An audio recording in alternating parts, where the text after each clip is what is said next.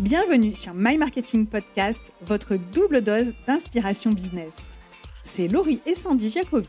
On est entrepreneurs et spécialistes en marketing chez My Marketing Experience depuis plus de 10 ans.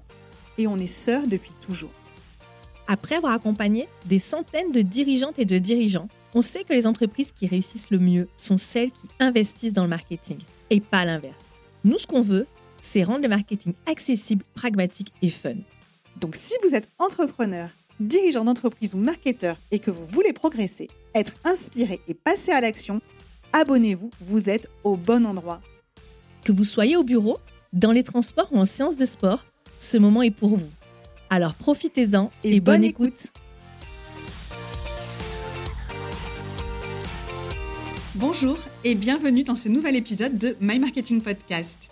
Je suis Laurie Jacobi et aujourd'hui on va parler stratégie et plus particulièrement d'une stratégie trop souvent mise de côté et très injustement d'ailleurs mise de côté, la fidélisation client. Alors c'est un sujet qui me tient particulièrement à cœur parce que euh, trop souvent on parle de comment décrocher de nouveaux clients, mais jamais, ou beaucoup moins souvent en tout cas, de comment les fidéliser. Et même euh, encore en 2023, la fidélisation, c'est trop souvent le parent pauvre des stratégies marketing. C'est toujours une stratégie marketing sous-exploitée.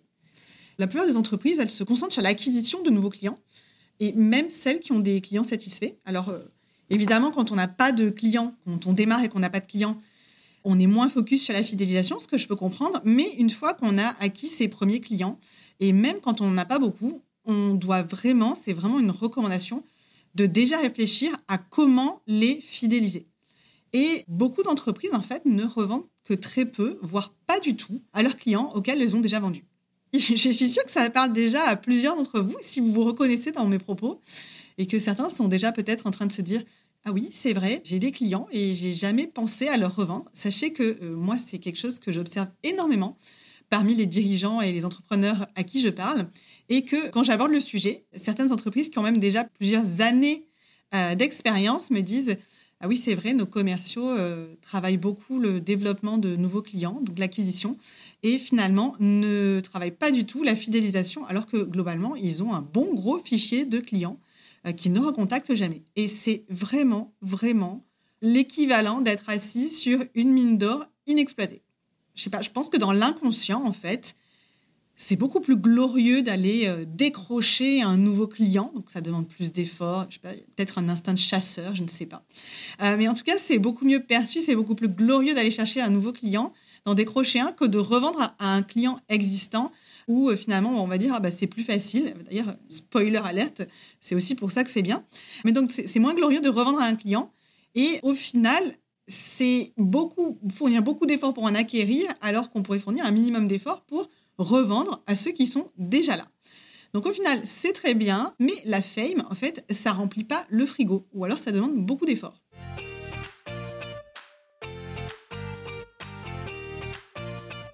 Concrètement, pourquoi je vous dis tout ça Pourquoi mettre en place une stratégie de fidélisation? À mon sens, il y a plusieurs raisons inestimables et sous-évaluées, sous-estimées à mettre en place une stratégie de fidélisation. La première raison, c'est que euh, en fait, c'est plus simple. La probabilité de vendre à un client existant, elle est d'environ 60 à 70% contre 5 à 20% de chances de vendre à un prospect, donc un prospect qui n'a jamais acheté chez nous. Donc honnêtement, rien qu'avec cet argument, ça vaut le coup. Faut que je vous dise que moi, personnellement, j'ai un petit côté feignasse que je revendique et qui me pousse à toujours trouver et à aller explorer des outils et des stratégies qui vont offrir un maximum de résultats avec un minimum d'efforts. Et alors, clairement, la fidélisation, pour moi, c'est la voie royale pour ça. Ça ne veut pas dire qu'il faut rien faire, ça ne veut pas dire que les clients vont racheter chez vous en un claquement de doigts, mais si on doit vraiment mesurer en termes d'efforts, c'est beaucoup moins difficile de revendre à un client que d'aller en euh, décrocher un nouveau. Deuxième raison pour laquelle euh, la stratégie de fidélisation, c'est vraiment une stratégie puissante, c'est que ça coûte moins cher. Euh, il y a une étude d'Accenture qui a montré que entretenir une relation, la relation avec un client, ça coûterait jusqu'à 7 fois moins cher que des coûts d'acquisition, c'est-à-dire que des coûts pour aller recruter de nouveaux clients. Donc, c'est plus simple, c'est moins cher. Troisième argument, c'est que ça peut euh, rapporter plus. On estime que le panier moyen d'un client existant, il est supérieur de 15 à 25% à celui d'un nouveau client. Pourquoi? Tout simplement parce qu'il euh, y a de la confiance qui s'est créée. Je pense qu'on a tous déjà été confrontés à ça. On a déjà testé l'expérience. Quand on achète une première fois, on va dépenser une certaine somme. Et quand on a vécu une bonne expérience et qu'on a la confiance s'est bâtie avec le prestataire, on va être plus enclin à dépenser plus d'argent chez lui. Donc en fait, c'est complètement humain. Il y a la confiance qui s'est créée. Donc la deuxième fois, le panier moyen, statistiquement, est plus élevé. Donc en termes de chiffre d'affaires aussi, c'est quand même très intéressant de euh, miser sur la fidélisation. La fidélisation, ça permet aussi de s'améliorer. Comment ça permet de s'améliorer C'est grâce au feedback des clients. Donc, il faut penser à leur demander le feedback, donc à leur demander. En interrogeant nos clients, on va apprendre et on va améliorer nos services pour nos propres clients et pour des nouveaux clients. Donc, en fait, c'est vraiment un cercle vertueux. J'insiste vraiment là-dessus. Obtenir le feedback du client, c'est capital pour le fidéliser, donc pour renouveler la bonne expérience, mais également pour en proposer une encore meilleure aux nouveaux clients. La fidélisation permet d'obtenir de nouveaux clients. Donc en fait, la fidélisation, en quelque sorte, c'est aussi un canal d'acquisition client. Et là, je suis sûre que vous ne l'avez pas vu venir. Mais en réalité, vous allez comprendre. Les clients fidèles et satisfaits, ça peut devenir, et ça va devenir, vos meilleurs ambassadeurs, les meilleurs ambassadeurs pour aller parler de votre entreprise et la recommander. Donc en fait, c'est aussi un puissant levier marketing et ce sont des vendeurs pour vous. Donc en termes d'efforts fournis, je dois dire que là, pour nous, pour, pour, le dirigeant, pour l'entreprise, c'est vraiment le niveau zéro puisque en, simplement en proposant une bonne expérience à nos clients, on les fidélise et en plus, ils nous apportent de nouveaux clients ça, c'est vraiment un levier à considérer. Et sachant qu'aussi, j'aime bien les études, donc je vais vous en citer encore une. Euh, il y a une étude de Bain et compagnie qui a montré qu'une augmentation, donc c'est simplement en augmentant de 5% le taux de fidélisation, ça peut conduire à une hausse de chiffre d'affaires entre 25 et 55%. Alors, bien sûr, ça reste à pondérer en fonction de votre activité. Mais en tout cas, mener une stratégie de fidélisation, ça ne peut qu'être bénéfique sur le chiffre d'affaires.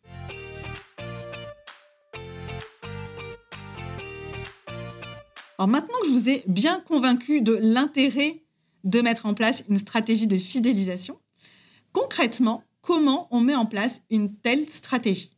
Je vais vous partager en quatre points comment, à mon sens, on peut mettre en place une stratégie de fidélisation. On va dire que c'est les quatre points indispensables pour euh, engager et retenir les clients. Le premier point, qui paraît un peu simple, mais c'est déjà d'avoir conçu, de concevoir une offre qui se prête à revendre aux clients. C'est-à-dire avoir une offre qui va lui permettre de venir racheter chez vous.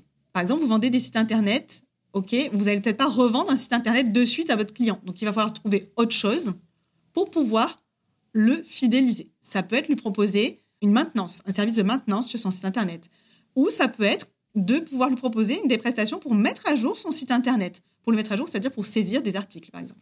Alors, c'est des exemples qui sont très simples hein, que, je vous, que je vais vous donner. Mais dans tous les cas, le message que je veux faire passer, c'est que pour concevoir une offre qui va pouvoir se revendre, il faut avant tout, au-delà de ça, bien connaître son persona, son client idéal, ainsi que les besoins à chaque étape de euh, son parcours client. Alors déjà, on a besoin de bien connaître son persona pour faire de l'acquisition, mais on va également avoir besoin de bien le connaître pour savoir de quoi il a besoin une fois qu'on lui a vendu cette première prestation, donc il est devenu client.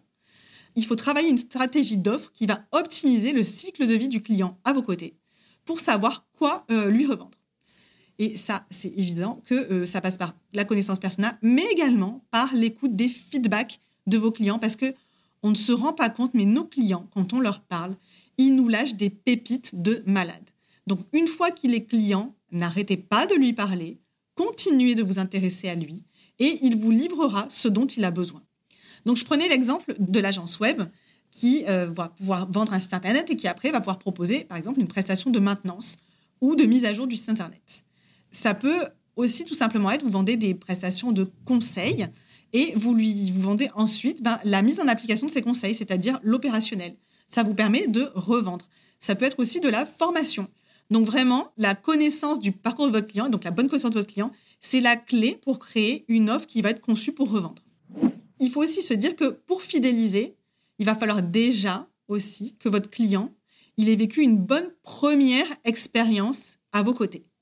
Donc, il faut, dans un premier temps, quand on se met dans l'optique de revendre, il faut particulièrement soigner l'expérience client. Donc, moi, je dis, faut faire vivre une expérience aux petits oignons à votre client.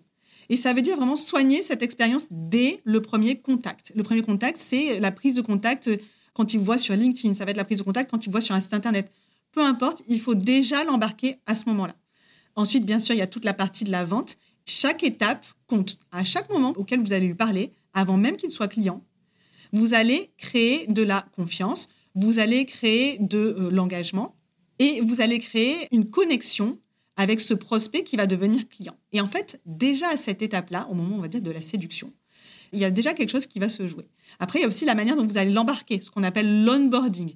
Ça va être la prise de rendez-vous, le délai de réponse, les explications que vous allez pouvoir lui donner, la manière dont vous allez présenter votre offre, les messages personnalisés après, une fois qu'il est vraiment devenu client, donc vous les messages personnalisés, la manière dont vous allez livrer, la manière dont vous allez pouvoir lui demander du feedback pour montrer que vous vous intéressez à l'expérience qu'il est en train de vivre.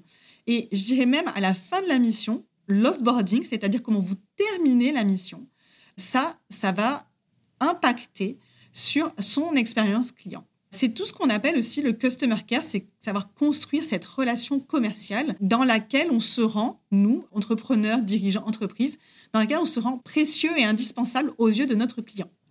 Il y a un troisième point pour mettre en place une stratégie de fidélisation et notamment à travers une expérience mémorable, c'est l'enchantement du client, c'est avec ce qu'on appelle, en anglais, c'est over-deliver. Je ne sais pas trop le terme français euh, pour over-deliver, ça veut dire survente, c'est-à-dire dépasser, je dirais qu'en français, ça serait dépasser les attentes de son client. Donc, c'est vrai que pour euh, retenir un client, pour le fidéliser, il faut aussi pouvoir donc lui faire, lui faire vivre une bonne expérience. Et lui faire vivre une bonne expérience, c'est aussi aller au-delà de ses attentes.